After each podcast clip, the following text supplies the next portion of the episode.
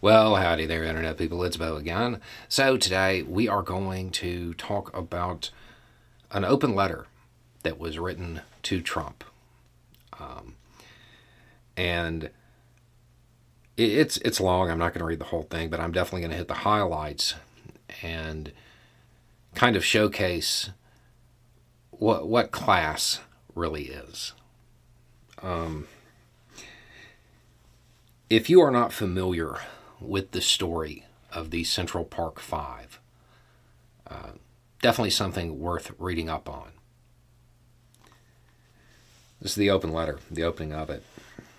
On May 1st, 1989, almost 34 years ago, Donald J. Trump spent $85,000 to take out full page ads in the New York Times, New York Daily News, New York Post, and New York Newsday, calling for the execution of the Central Park Five, an act he has never apologized for even after someone else confessed to and was convicted of the crime. The conviction of all five of us were overturned, and we were renamed the Exonerated Five. So, this is somebody that is a member of the Exonerated Five.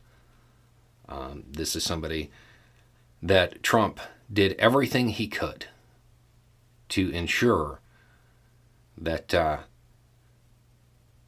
the jury pool, that the public opinion was swayed against them.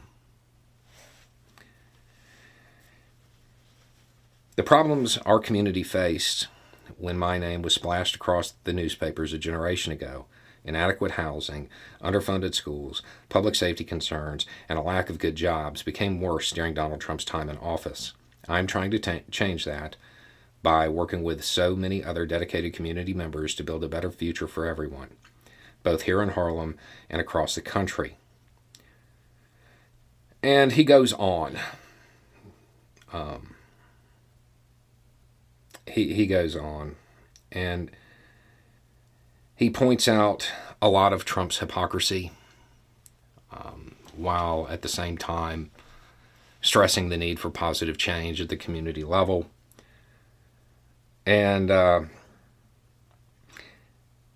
he says that he hopes that Trump gets the one thing that they didn't get all those years ago the presumption of innocence. And he closes by saying, And if the charges are proven and you are found guilty, I hope that you endure whatever penalties are imposed with the same strength and dignity that the exonerated five showed as we served our punishment for a crime we did not commit. Man. That's wild. That's wild. Um, it, it goes to show that uh, money doesn't buy class. Um, this is a person who had their civil rights violated. Um, and in this open letter that is put out,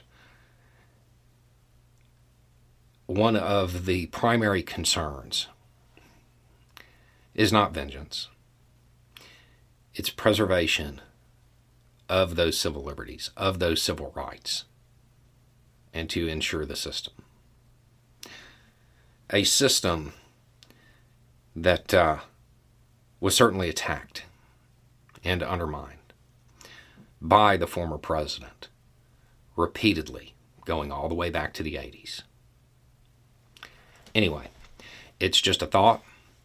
Y'all have a good day.